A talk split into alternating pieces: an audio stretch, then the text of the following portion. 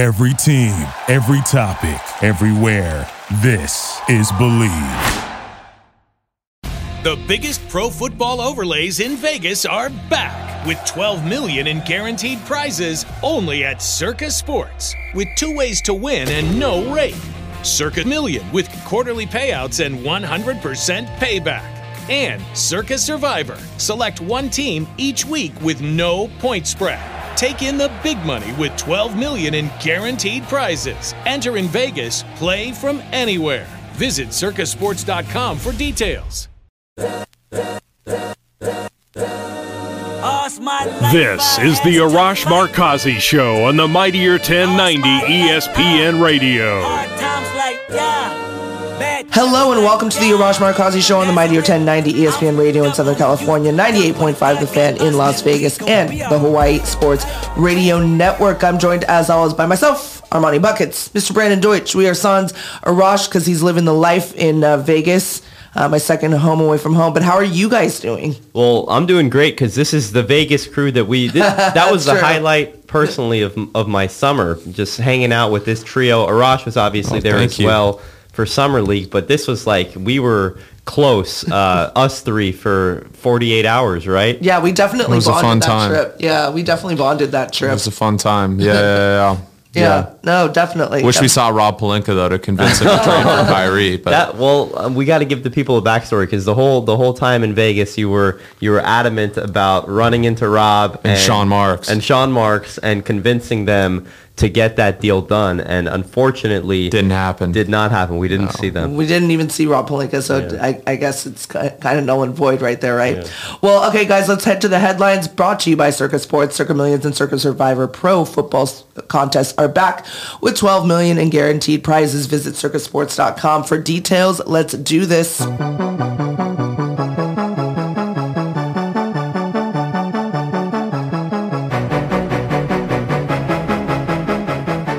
Well, the NFL had a preseason game last night. Did anybody watch it? And was it great to have at least some NFL back, even though it's a pregame season? You know, I, I watched part of it, but I love the Derek Carr, Davante Adams interview more than the game itself. I want to hear the guy, you know, and it's sad because you want to support the guys that are having an opportunity there that would not normally have an opportunity. But I wanted to see the stars. I wanted to see them talk about the team, you know, uh, their connection. And it was fun to see the interviews more so than the game, but just being around football, having a type of football game regardless, it was, it was fun. It was definitely, there was definitely something that, that was, uh, was great. Ji Hae, you said this on um, uh, on our car ride over to the studio. You said that you know it's good to have it on in the background, the Hall of Fame game, because I was actually surprised that Josh Jacobs was playing as a starter, because typically you don't see any starters in the Hall of Fame game. But it's like uh, good background music. You know, you don't really you don't digest yourself into the Hall of Fame game typically unless I don't know you, you might have a gambling problem. No judgment here, but you know it's just it's great to have football back. It just is such a tease to the real to the real thing, and, and honestly the whole preseason is. But you know. Um, it, it was great to see football back. I actually didn't see the, the interview that you're referring to, Brandon, but um, I'm assuming that it had something to do with the optimism surrounding Carr and Davante heading into this season. Um, but yeah, it's football season is finally here. That day is is like um, it's a turning point for for us as sports fans because we've been talking about for the past few months, not past few months, I guess a month, month and a half, two months that you know sports is is slowing down, and then you have the Hall of Fame game is like the the moment where it all starts to get better. So, Yeah, yeah. I mean, if you did have a gambling problem and you did um, bet on this game, at least you got at least you covered. Yeah. yeah. Because the Oh, Raiders were yeah Raiders yeah. were favored at two. Can and we, they, can we talk about something for a second, real quick? Speaking of gambling, tell me if this is free money, Armand. I mean, Vegas usually knows what's going on, but Pistons over under 20, Oh my God, yeah, 27.5 wins with Cade Cunningham, Jaden Ivey, Saddiq Bey, Isaiah Stewart, Jalen Duren, all the guys, you know, they have, I mean, they're going to get at least 35 wins, in my opinion. I mean, I would definitely hit that over, right? 30. I think 30. I think they'll hit the 30 mark for sure with that with that roster. Right, I was just thinking no- about that. Speaking of gambling, I was I was gonna just bet that right. I gotta find. I'm trying to link up with a new bookie. My old bookie went to prison. so- yeah, I need a new. You know, he was he was gambling. No, I'm kidding. I'm joking on that. Um, but, yeah, no, I dude, I I'm the exact same way. I, th- I 27 and a half. Like, Yeah. I I'll just go to Vegas and place a bet because having a bookie is illegal and I do not have a bookie. Used to. It was a mistake. it seems like a ridiculously low number. Um, maybe not ridiculously low, but I agree with you, Ji Hae and, and Brandon. 30 is like the bare minimum for that team. And I was shocked to see that number because everybody's been hyping up the offseason. They brought back the horse jerseys. I, dude, Cade's gonna take that huge leap. I only think there's only one guy I think that could take a bigger leap than Cade next season, and that's Anthony Edwards. But other than that, it's like I think Cade's 24, eight and eight next year, dude. Speaking of Anthony Edwards, did you guys see the quote that he yeah, he's gonna be the best player in the NBA next year. I don't deny it. That man has confidence, and that's something like confidence you can't get. I mean, it's like you need that i- i- in order to in his succeed, ceiling, so just that. people talk about oh Lamelo, Lamelo. All 32 GMs would have taken Anthony Edwards and would still do it because Lamelo cannot play defense the way Anthony Edwards can But play defense. do we think his ceiling is the best player in the NBA? Because I think that's a l- that's a little no, bit I think his far. ceiling's like a top five NBA player. I would say that you know he's never gonna be a LeBron. Although it's it's hard to put limits on people. You just don't know. You just don't know. Like there's guys that like, like, I just put made a TikTok about Jason Preston. He was a journalist in high school. He didn't even play high school, and then he went to Ohio, balled out, and is now in the NBA for the Clippers.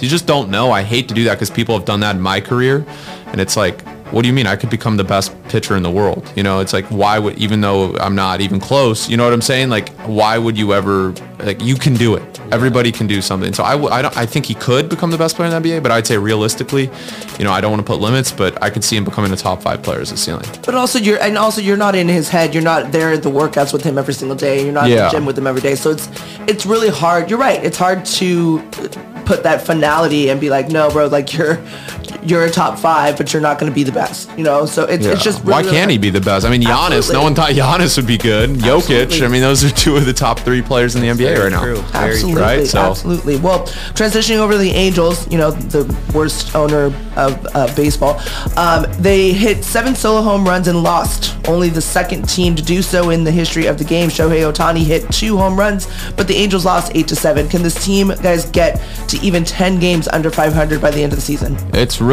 sad. I think most people in baseball, including Angel fans like myself, want them to succeed so badly. But, you know, uh, Artie Moreno, he, he has the money. He's provided a lot of financial, um, you know, a financial cushion for this team. But he, if he's not already, he really needs to let Perry Minasian just take over the reins, and he has no say in this because, you know, it's unfortunate. I don't want to say he has an ego or he has pride because I'm sure he's a great guy. But at the end of the day, you have to let your general man, the most successful organizations, let their general managers do put in work. You know what I'm saying? He needs to let him have full reins. If he wants to trade Ohtani, he trains Ohtani for a rebuild. You know, I know Ohtani makes Artie and the Angels a ton of money, but they he definitely needs to stop being, you know, so in on everything. Like even Steve Cohen, Steve Cohen's not even not as much in on everything. He just provides the money, right? Steve Ballmer for the Clippers, right? Oh, he just provides the money. You know, just Lawrence Frank and the others do the do the work, and Jerry West, right? That's what Artie Moreno needs to do with the Angels, and it might not happen next year, but long term, it will it will uh, it will benefit the Angels for Let, sure. Let's say that they, he does pull the reins and says like, okay, you guys do your thing, like what you got hired to do. Yeah. What do you think will happen in the following season? Then? I think they'll have a winning record next year if he lets Perry do what he needs to do. I really do. I mean, but I don't think they're going to finish 10 games under. I think they, this could be a this is a 90 loss team. It could be even be a 100 loss team depending on the trajectory they're going. How many tweaks are needed, or what kind of tweaks are needed to the roster to get to that? They're they're not that far away. A lot of times the Angels go after stars, but I would say with the money they have allocated, um, they don't have to extend Ohtani yet. He's going to go to arbitration. They're going to have to pay him like 25 million next year because you know or more. I mean, he probably has the highest arbitration case of all time. Uh, they need to go out and get Carlos Rodon, who's an unrestricted free agent. Um, you know, he's going to opt out of his deal. He's not like the star that you know Artie Moreno and the Angels usually want, like a a Noah Syndergaard, you know, paying a guy past his prime. They've had a, they've had a, I don't know if it's Artie or the management, but they've had a, a track record of Anthony Rendon, one good season, paying him 250 million. That guy couldn't hit air if it was thrown at him, you know, right now. I don't know if that's injury or if he was choosing in Washington. No one even knew about that in the Angels organization, but that's a bad deal. Same thing with Hamilton, Pujols. They need to get guys like Carlos Rodon, who's arguably the best left-handed pitcher in the National League this year. 2 ERA, 2.5 ERA, biggest strikeout guy for a left-hander in the league this year. They need to give him $30 million a year. And it might be an overpay, but just give, they need pitching, pitching, pitching, pitching. Hitting will be fine. You just got to kind of bank on Trout and Ohtani being healthy next year, right? Yeah. What do you think Artie Moreno's approval rating is among Angel, Angel fans? Look, I don't want to talk crap about him because I'd love to play for the Angels, but at the same time, it's like his approval rate above, uh, among Amongst fans, fans, zero I mean. percent close to. I mean, they don't like him. Yeah. uh, you know, and it's it, they want him to sell the team. This is just the facts. This is just you know, and I think he has the ability to be a good owner. He just needs to let Perry Minasian do his job that he hired him to do. You know, and let him make the decisions. Right. That's the big difference. Well, uh, I personally think that it always starts from the bo- bottom and then you have to work your way up, right? So, ha- what do they do with that farm system that they have? Because that's, I mean, they're doing a good job. They had a great draft pick in Zach Neto. He's an elite shortstop. He's going to come up and be a 280 hitter with 15 to 20 home runs a year when he's in his prime, and he's not too far away. Ben Joyce, 105 mile per hour thrower from you know, pitcher from Tennessee, one of the best arms we've ever seen. That's part of the reason why they traded Rafael Iglesias. They want him to bring up. They want to bring him up and be the closer because he's going to be untouchable right now. He doesn't even have to play in the minor leagues, even though they, he will for a little bit. Eh, They're not too far away from competing. They have a good base. You know, they have Trout, they have Ohtani, they have Rendon. Those are three really good hitters, even though Rendon is, you know, fallen off. And Jared Walsh and Taylor Ward and Jo Adell. I know they traded Brandon Marsh, but you kind of just need to play at Jo Adell the rest of the year and next year 162 games, former top prospect, see if he works out. And they need to get another starter and they need to bolster the pen. They gave too many guys uh, like Aaron Loup, $10 million off a career year. Ryan Tepera, $7 million, who had a 4 ERA for the Blue Jays just a couple of years ago. Right? So it's like you're getting the wrong guy. And I know they're, look, in their defense, there wasn't a great market for pitching last year. There'll be a better market this summer. They need to get, bolster the bullpen, don't overpay, try and find diamonds in the rough, right? Develop guys, focus on your player development like the Dodgers do too, uh, more so and then sign a Rodon for the staff because they have Shohei Ohtani, Patrick Sandoval, Reed Detmers. Those that's a great first three uh, to have in your pitching staff. They're really not far away from competing. And then you have a lineup of Trout, Ohtani, Rendon, Walsh, like I mentioned. They should win. It's more of like a trust. There's there's like there's a toxic positivity issue where they don't like to admit that the team is just like a mess right now. And then there's a second thing where they need to trust their player development. They're doing a better job though ever since Perry Minasian came in. They've had some really great draft picks. You you mentioned Jo Adell, and he's only 23 years old. What what is the ceiling now that you know he's he's kind of struggled in the in Yeah, majors? I think a lot of people are out on him. And again, I don't like to. I've heard a ton of things. Don't know if they're true about him. You know, having being being refusing to listen to certain like adjustments. I don't know if that's true or not. This is just a rumor going around from some sources I I have that follow the Angels pretty closely. Hopefully he listens. Again, I know he's a hard worker. I think his talent is off the roof. I think he's a Byron Buxton type at his ceiling, but he's also a bust if he doesn't put in the work and make changes to his swing because there's an obvious hole in his swing. I know he had a home run yesterday. There's an obvious hole in his swing, but I mean, his potential's through the roof. He just needs to become more like humble, more of a veteran, but he's young. He's young. You can't. Byron Buxton never made it till he was 28, 29. He wasn't good, you know?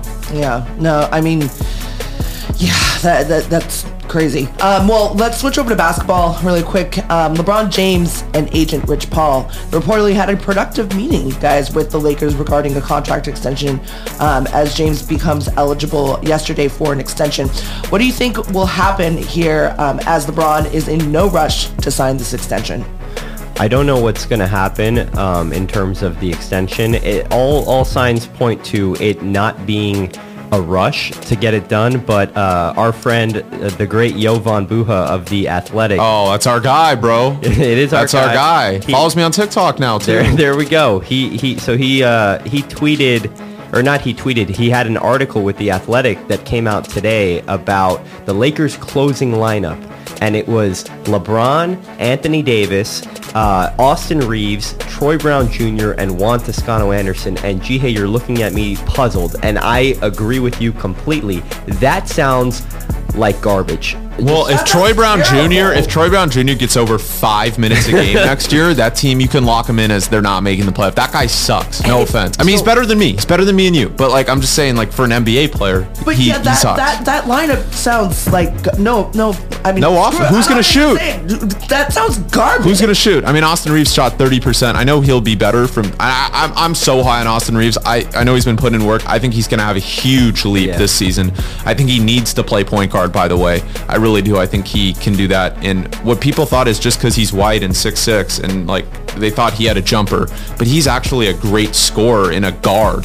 He's more of a scorer and a guard than a shooter. His shooting will get better, but that's you're right, Ji Hae. You're right, Armand. That lineup. Come on, want JTA? At least AD Thomas Bryant on there, and then put in like who's Cole Swider at shooting guard. But then when, when the reason why I brought this lineup up is because why would LeBron sign an extension with that roster? that- yeah, it, that it, it makes because he likes sense. but but again you got to understand this is Le- look i love you lebron. This is your own fault. You wanted westbrook. Absolutely. this is what happens. And i think lebron's realizing that you know i know he, he it's his reputation's on the line. If he leaves the lakers everyone's going to be like well you created that mess. Why are you leaving? So i think he wants to he has some like ego thing where he want and I respect the, sh- the hell out of it. Like I would have the same thing where he wants to fix this mess that he created. He wants to put the team on his back and win another championship. And I respect that whether it's delusional or not. I think they have a shot. Obviously they have a chance if Davis is healthy. Like I mentioned the stat that's crazy is LeBron's never missed the finals with a healthy star.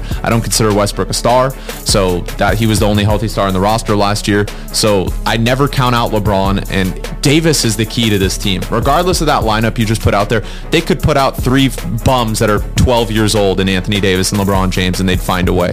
You know, those guys just need to be healthy. My other concern with the Lakers, and you know, people keep saying we get 65 games out of LeBron and AD. My whole issue is if you are saying, okay, we get 65 games out of Anthony Davis, right? That means 17 games he's not there. And those 17 games, when you when you talk about a jam-packed Western Conference or 65 games of LeBron, those Yeah. 17 games when you have one and not the other, I think that there- what would their record be? Austin Reaves, 17? bro. I don't can't don't count out Austin Reaves. Well, if you still have a healthy LeBron and he's playing. no, no, he's the- saying if, if LeBron and Davis don't play No, no, I 17 know. games, right? I know. I, so um, let's say you have like One one those- is there. Correct. Yeah. One's there and one's not. Oh, So if you have LeBron, you're gonna win. winning, winning. But if you have AD, that's a whole He, other. AD is not a good one. I hate to say it. He can't win games being the one. Like he can be the number one option, but LeBron needs to get him open. LeBron needs to be that leader there to get be- him there. Well, so do you think that Austin Reaves would be that one? Would be that leader? I think he could. I think they're gonna. I think that they're undoubtedly gonna be better. I know they have arguably a worse roster, but they're more athletic. They're younger, similar to their 2020 title team, which didn't have shooting as well. By the way, I don't. I'm not saying they're gonna win They a title. on, they were relying on defense that whole entire. And they're going to be team. better defensively. So as as a result, they're going to have a better record, right, Armand? I ah man, we, we heard the the closing lineup. It's just I- Dude, but their defense, Darvin Ham, and their defense is going to be better. Now, look, I'm as pessimistic as a Lakers fan as anybody you'll meet. But if you're just looking at the advanced metrics, if you have a top 15, top 11 defense, which I think they will have a top 15, they were 23rd last year. That's why they lost so many games. They're going to have a better defense, and that's going to equal more wins. More wins. That's why the Charlotte Hornets will not make the play-in probably next year because they don't play defense. The Pistons have a better shot at making the play-in because they play better defense. I hear you, and I actually I do agree, but I just think that the roster. I agree. They need to make changes, bro. And Yeah. why is Cole Swider not in that final? They need to give that man five years, ten million already. Like I don't care. He's already better than Duncan Robinson. And you see that, by the way, with with other teams. Like I, I think it was um, the Pelicans. I think locked in Jose Alvarado for example. Respect. Right and they're gonna do it with Herb Jones too. Yeah, and they do it right away as soon as they see a glimpse of like, oh, that guy can play. Four year deal. Like why is Rob money. Pelinka not transferring Cole Swider to the full roster that's because they panicked inside Troy Brown Jr. You don't need Troy Brown Jr. Well, apparently he's in the closing lineup now. So no, that guy is. I I need to. Can you want to give me Jovan's number? I need to text him or hit him up on TikTok and like, why Troy Brown Jr. Yeah, that's. Uh, I was just gonna say, why don't you just talk to your boy? because apparently, yeah, I'm gonna like to send him a message on TikTok saying, okay, I maybe I don't know why you were thinking Troy Brown Jr., but please, anybody but Troy Brown Jr., Scottie Pippen Jr. even over Troy. So Brown who would who would you guys have in that bottom two then? Because I I, I told you I would have Reaves and I Thomas Bryant because he can stretch the floor. Anthony Davis. Are we LeBron, talking closing lineup? Closing lineup. Yeah. Thomas Bryant, Anthony Davis, LeBron James, Austin Reaves, and then Cole Swider. Huge lineup. Those guys are all six eight and above. What about you, Armand? I'm going LeBron 80 at the five. I'm going smaller, so I'm going um, Swider? Lonnie, Lonnie Walker, Oh yeah, yeah, yeah. Lonnie Walker is is good too. Yeah. And then Swider, LeBron. God, that is a tough fifth one. Ah. Swider can play the two at six nine, bro. And he plays defense. I like him a lot, and I just want to see it in the NBA before. I know. I think he will be good. I just like He's the perfect fit year. alongside LeBron. People are like, "Oh, trade for Joe Harris." You have Joe Harris. Yeah. Like that guy's Joe Harris. You know what I'm saying? Like All right, he could be the fifth. how how gracious of you! That sounds so gracious. I also though uh, Kendrick Nunn is still an option for me for the fifth spot, and it's funny that none of us brought up Westbrook. no, but, I mean, like you got to why put would- Reaves. well, Westbrook in a closing lineup. You might as well shoot yourself in the head. Play Russian roulette if he's closing in your lineup. I'm dead serious. That guy cannot be on the floor. He doesn't play a lick of defense. yeah, no, I mean, we all we all know. We I think we all have, have the consensus on Westbrook and how He's we coming back too, there. bro. For sure, Coming back, That's coming it back. Let's run it back. I guess so. Well, let's leave it there for now. Um, we will run it back. We're, when we come back, we're going to talk to our good friend of the show, Mr. Michael Duarte, when we come back on the Mightier 1090 ESPN Radio in Southern California, 98.5 The Fan in Las Vegas, and the Hawaii Sports Radio Network. We'll be right back with the Arash Markazi Show on the Mightier 1090 ESPN Radio.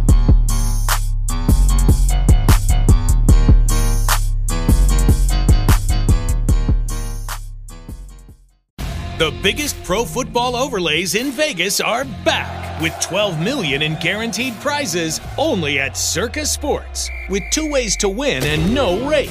Circa Million with quarterly payouts and 100% payback. And Circa Survivor. Select one team each week with no point spread. Take in the big money with 12 million in guaranteed prizes. Enter in Vegas, play from anywhere. Visit circasports.com for details. This is the Arash Markazi Show on the Mightier 1090 ESPN Radio. Still clown the underground when we come around. Welcome back to the Arash Markazi Show on the Mightier 1090 ESPN Radio in Southern California, 98.5 The Fan in Las Vegas, and the Hawaii Sports Radio Network, um, 95.1 FM and AM 760 in Hawaii. Just as a reminder, if you have any questions or a comment or just want to win tickets to an upcoming game, guys, in LA, Vegas, or Hawaii, call our hotline at 310-400-0340. Again, that number is 310-400-0340. Also, don't forget to email us at arashmarkazishow at gmail.com. Okay, let's go to the Spir- Circa Sports guest hotline. Circa Millions and Circa Survivor Pro football contest with 12 million in guaranteed prizes are back. Visit circasports.com for details. Here he is, good friend of the show, Mr. Michael Duarte. Michael, how you doing? Hi, everybody. Uh, a very pleasant good morning to you all, wherever you may be. Yeah, no, definitely, Michael. It is beautiful. I'm sure it's beautiful where you are. It's beautiful where we are as well. Um, we wanted to, um, I mean, all week long, we've ba- basically been discussing um, the passing of a legend in and in the voice of baseball in Vin Scully. I just wanted to get your thoughts on how, um, you know, how are you taking it? Uh, what What are your thoughts on Vin Scully, and what are your greatest memories? Yeah, excellent. Uh, and thank you for asking. Um, yeah, it was very, it was a very difficult day. It's been a very difficult last couple days since hearing of the passing of Vin Scully. This is a person who uh, has had a tremendous impact on my life, um, as Arash probably could attest to you as well. Growing up in Southern California, growing up in Los Angeles, and growing up a Dodgers fan, um, Vin Scully was like the friend we never had or never had met, but yet he was always there for you. He was the voice of our summer. He was the soundtrack of our summer. And you know, we throw the word "goat" around a lot in today's day and age. Uh, we try to tag everybody that we think is really, really good, or that we love, or idolize as an athlete, or uh, in their respective profession as the goat. Uh, but Vin Scully was the true goat. He was the true greatest of all time at what he did um, as a broadcaster. Uh, each and every night, he gave a master class on storytelling and he was the Picasso of play-by-play. He would simply take a blank canvas of a baseball game that would start off on the first pitch, and he would paint us a picture like nobody else could. Um, and so that's something that that even though he's been retired for six years and he's been out of the spotlight, and he's remained a very private person. Uh, he lives very close to me here. I've seen him uh, a handful of times over the years. I just spoke to him recently, so uh, it it it helped.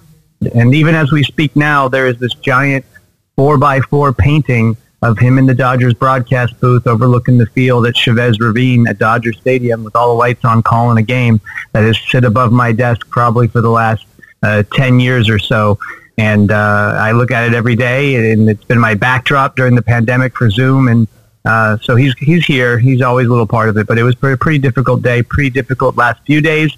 Uh, and this is Friday, so the Dodgers are planning on doing a very big pregame ceremony for him before Friday night's game against the Padres. And uh, I imagine that's going to be a very uh, emotional time uh, and difficult time for more people, but also a celebration of a great, great man who led a great, great life.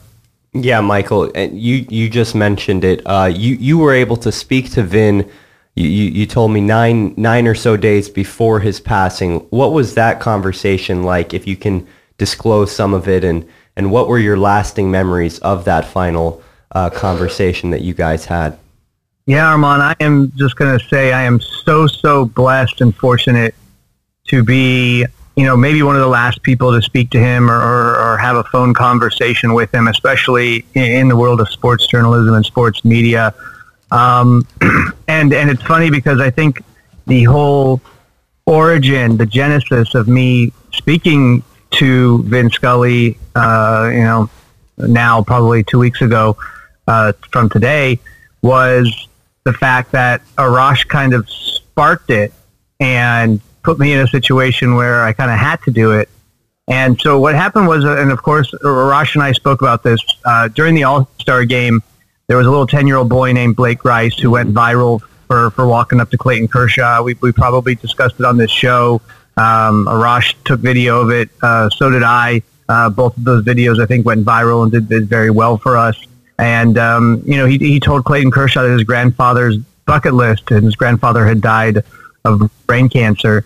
Uh, the grandfather's two bucket list items, among other things were, were to meet his favorite player, Clayton Kershaw, and was to meet Vin Scully, who he loved and idolized, like like most people in Southern California and baseball fans across the globe. And so um, we we obviously witnessed him meeting Clayton Kershaw in the moment, which was one bucket list item.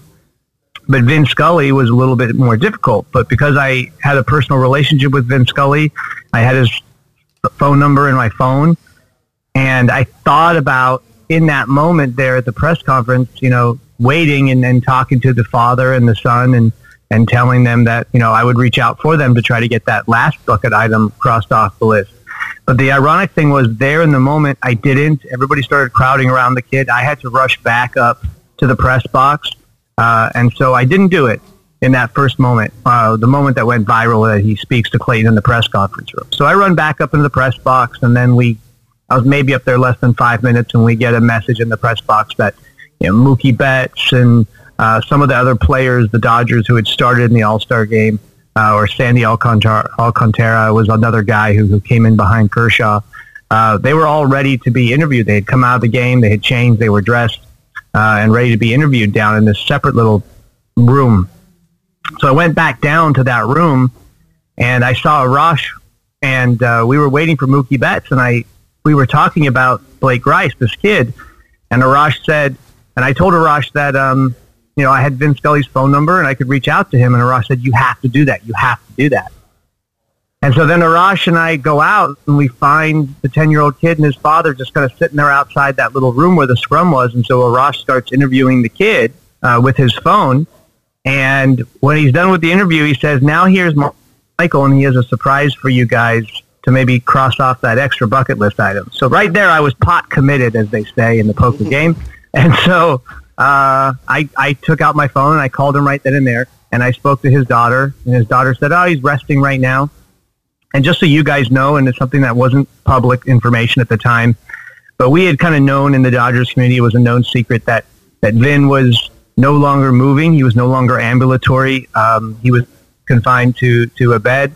Uh, he was bedridden. He had a full time nurse. Uh, he he was okay, but you know, he anybody who's 94 years old and lived the life that he has, he had good days and bad, and so um, you know, this was not necessarily a, a, shock to everybody, but I think we were hoping it would be longer that, that, he'd be around to to still be there for us, to be that light, to be that smile that, that brightened our day. Very long story short, uh, he called me the next day, uh, Wednesday. I was at the ESPYS, and this is a this is a fun part of the story that a lot of people have shared over the years because Vin Scully calls you from a private number when he calls. And so I'm on the ESPY's red carpet, and I'm actually interviewing Mookie Betts or talking to Mookie Betts, who had just arrived with his wife at the time. And this private number keeps popping up on my phone. And I don't answer private numbers, just like you guys probably don't either. And so I keep just sending this call to voicemail because I'm in the middle of this, this interview with Mookie Betts or talking to Mookie Betts. And it just keeps calling two times, three times, four times. And finally, I'm like, okay, Mookie, I'll see you inside the theater. Like, I'm to get this call because if someone's calling me four times now, like, it's probably got to be important or they really want to talk to me. So finally, the fifth time they call, I answer, and this woman's voice says, Hi, is this Michael? And I said, Yeah. And they said, Can you hold for Vin Scully? Hmm. And I was like, Oh my gosh. And so I jumped this red velvet rope that was keeping the media away from the red carpet of the ESPYs. And right on the other side of the red carpet Gatorade and the and ESPN had set up this like gifting suite, this like lounge for, for athletes to kind of duck into and hang out and get away from all the craziness of the red carpet. So like I sprint in there, and by the time I get to the back of that room, uh, I hear that famous baritone voice where the words are kind of drawn out and uh, is this Michael? This is Vin Scully. And I said, Vin, I know who you are.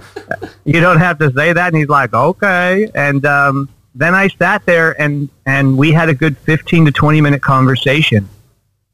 And I'll tell you guys, even at 94 years old, even less than two weeks before he ends up ultimately passing, his mind was sharp. He was genuine. He was generous he was kind. Uh, he still had wit and humor about him. Um, and he was the same old Vin Scully. Uh, the only thing I could tell you I noticed was he spoke a little slower than normally, but he kind of spoke very slowly to begin with. Uh, but he's there and he wanted to know about this 10 year old kid. He wanted to know about the grandfather. He asked me the names of everybody. He asked me to spell it so he could write it down. Uh, he wanted to know where this grandfather was, where he grew up, what he died of, what the other bucket list items were. Um, he really wanted to complete this story uh, and complete this bucket list item to him. And so, towards the end of the call, from giving him all this information, I said, "You know, Vin, I live. Vin lives in Hidden Hills. I live in Calabasas. We're right. We're right next to each other." And I said to him, uh, "You know, I live right down the street from you, less than a mile." So if you'd like to go get lunch when you know Blake and his family come back to Los Angeles, um, I can arrange that and, and take care of that for you. And he goes, Well, you might not believe this, Michael, but I don't move around as much as I used to. So that probably won't happen, but I'm going to give him a phone call. So he, you know, ultimately tried to call them. And that's how that story ended. But the last words that I said to Vin Scully were, uh, Vin, we love you. We miss you. We're praying for you. Uh, and I'll talk to you soon. And those were the last things I said to him. And so that gives me some comfort and solace and warms my heart uh, that I was able to echo those words and sentiments to him. I don't know why I pluralized it and used the word we. Maybe I felt like in that moment I was speaking for all of us. Uh, but that's what I said to him and that was the last phone call. I then also called him last Friday, so a week ago, and just a few days before he ultimately ends up passing, just to check in. Uh, and his daughter answered and said that he was having lunch and, and asked me if uh, she wanted to. He, I wanted him to call me back, and I said, "No, no, he doesn't have to call me back. I was just checking in." And you know, he said, "Oh, he's out having lunch right now." So it seemed like well, lunch there at his house. So it seemed like he was doing well up until um, you know the very end. So maybe this you know ha- kind of came up and snuck up on people and happened pretty suddenly here in the last few days. Yeah, Michael, I, it's tough to follow that amazing story, but I was going to ask you, speaking of the Dodgers, they had a quiet deadline. We haven't talked since the deadline. What did you think they, I mean, I know there's a lot of trust in Andrew Friedman over the past couple of years, not a big splash at the deadline. They did trade Mitch White for a nice prospect and Nick Frasso. They did get, uh, you know, Martin, the arm and the pen. But a lot of this this Dodgers scheme, they're relying on guys coming back, right, Michael? Is this the right move? What what did you make of the deadline moves by the Dodgers? Yeah, so I wouldn't say they were quiet. Externally, from what we saw as fans, they were quiet. But internally, my sources were telling me they were in on everybody. They had phone calls on everybody. They were a very, very close second to getting Juan Soto. In fact, I was told from a source uh, and unfortunately, Andrew Friedman, when I spoke to him about this, would not give me any details of the talks out of respect to the, the Nationals and the Padres. But um, I was told the Nationals gave the Dodgers, and the fans might not like to hear this, but they gave them a final chance to beat the Padres offer. So if they wanted to go, you know, six prospects, if they wanted to go top prospects, and from what I was told, the Nationals wanted Tony Gonsolin in these talks. They wanted Gavin Lux in these talks. They wanted major league ready talent in addition to guys like Bobby Miller, Diego Cartaya, which I don't even think the Nationals maybe would have been interested in, even though uh, players are, but they just got Keibert Ruiz, so they're pretty good at catcher for the foreseeable future. Um, but they wanted they wanted all of the, the top excuse me, they wanted four five top prospects from the Dodgers and they wanted guys like Tony Gonsolin and and Gavin Lux, major league ready guys for Juan Soto. And it's arguable to say, where's Juan Soto even play? Obviously, he's probably going to left field and be your everyday left fielder, but then where are you going to play Chris Taylor? We're going to play Trayce Thompson. We're going to play uh, these other guys that you have on your roster. So ultimately, the Dodgers don't, they thought the price was too high. They obviously drove the price up for the Padres, which isn't good for the next two and a half seasons, but maybe uh, it hurts the Padres down the road. Uh, but that's what they were there. They were also in on Shohei Ohtani, and they really liked Shohei Ohtani and, and wanted to do that. Um, they were in on Lopez uh, and Garrett Cooper in Miami. They were looking to, to, pull the trigger there. There was a lot of talks with a lot of teams, uh, but ultimately, as as Andrew Friedman told me, and, and it's very logical here, is he tries to make the moves to improve the ball club in the winter in the off season whether that's via trade, acquiring a guy like Mookie Betts, for example, two years ago, or via free agency, acquiring uh, you know an All-Star and an MVP and Freddie Freeman at first base, uh, and getting guys like Tyler Anderson and Andrew Heaney. He tries to make those moves in the winter where he says the price is not as expensive as it is at the trade deadline, where teams that are selling um, or, or maybe are still in the wild card chase know uh, that these other teams, like the Dodgers, who are going to be in the playoffs, will pay more in prospects than they will in the offseason. So he just kind of said everything was more expensive and the price tag was too high. And what I can tell you about Andrew Friedman, Brandon, is that in past years when he has made a splash, when he has made a blockbuster deal, so to speak, and, and gotten a star out of it, um, it is usually to fill a void that has been created by an injury and when you believe you have a chance to win the World Series, then Andrew Friedman is willing to pay that extra price, the more expensive price, to fill that void, that hole. He calls it, you know, acute needs. Uh, uh, we can go back to 2018 when Corey Seager was out for the season with Tommy John surgery. He goes out and he gets Manny Machado. Um, in 2019, they didn't need really anything, so they were more fringe moves. Uh, a reliever like Adam Kolarek and, uh, and, smaller pieces to help that team. In 2021, uh, of course, Trevor Bauer's situation comes to play, uh, and now you have this huge void uh, in the front line of your starting rotation. So he goes out and he gets a Max Scherzer. So in the past, he's made these big blockbuster moves when he knows he needs to fill a hole when there's an acute need on the team. The luxury of this team with the best record in baseball, best ERA in baseball, and arguably the best three in baseball in Mookie Betts, Trea Turner, and Freddie Freeman is that there wasn't really any acute needs. Uh, and so, what you can do in a situation like this, if you're not willing to pay the expensive price, is you can improve on the margins, similar to what the Atlanta Braves did last year. Even though they had a big void to, to fill in Ronald Acuna, they go out and got you know a few outfielders instead of one big name. They go out and get some relief pitching and starting pitching. Uh, very fringe on the margin moves, but ultimately helped them win the World Series. And that's essentially what Andrew Friedman did here by acquiring Joey Gallo uh, to platoon him with Trayce Thompson and Chris Taylor in left field when Chris Taylor is healthy. What he did by adding Chris Martin, adding another reliever that can help us get through this stretch. Because as you mentioned, the biggest concern coming up is that you have all these guys coming off of the, the injured list, getting healthy, hopefully right at the right time and some acute needs you may have can be filled internally uh, by getting Walker Buehler, arguably the best big game pitcher in baseball, coming back. By getting Dustin Mays, a guy who's got filthy stuff, who can pitch out of the bullpen in the playoffs if you need him, coming back. Brusdar Graterol coming back. Blake Treinen coming back. Chris Taylor coming back. Edwin Rios coming back. I can go on and on and on. So uh, maybe yeah. mortgaging the farm and selling the farm uh, was just not worth it when you have all this talent coming off the IL soon. I agree with what Friedman said. Final 45 seconds here, Michael. I wanted to ask you quick. I, a new report came out that the Angels were uh, scared to deal Ohtani. I don't know if that report has much validity, but it's uh, it's from Bleacher Report, so I'm sure it does. Would the Dodgers have made that offer that you said they were reluctant to do with Soto for a two-way talent like Shohei Ohtani? Yeah, I think that would have been more of a trade they would have made over Juan Soto to be honest with you. You know, they, they, they see Juan Soto as like Ted Williams uh, reborn. And you have a guy like that in Freddie Freeman on the team. You have a lot of guys, young talent like that who can do those things. But, you know, they will definitely be in on Shohei Ohtani if he's available this offseason. The scared fear factor you talk about, and I saw Artie Moreno trending during the trade deadline, which is never a good sign, is trading away a guy, not just a generational talent, not just the new Babe Ruth uh, of our era, but also a guy who in it in Anaheim at least puts butts in seats, sells the most tickets, sells jerseys, the most merchandise.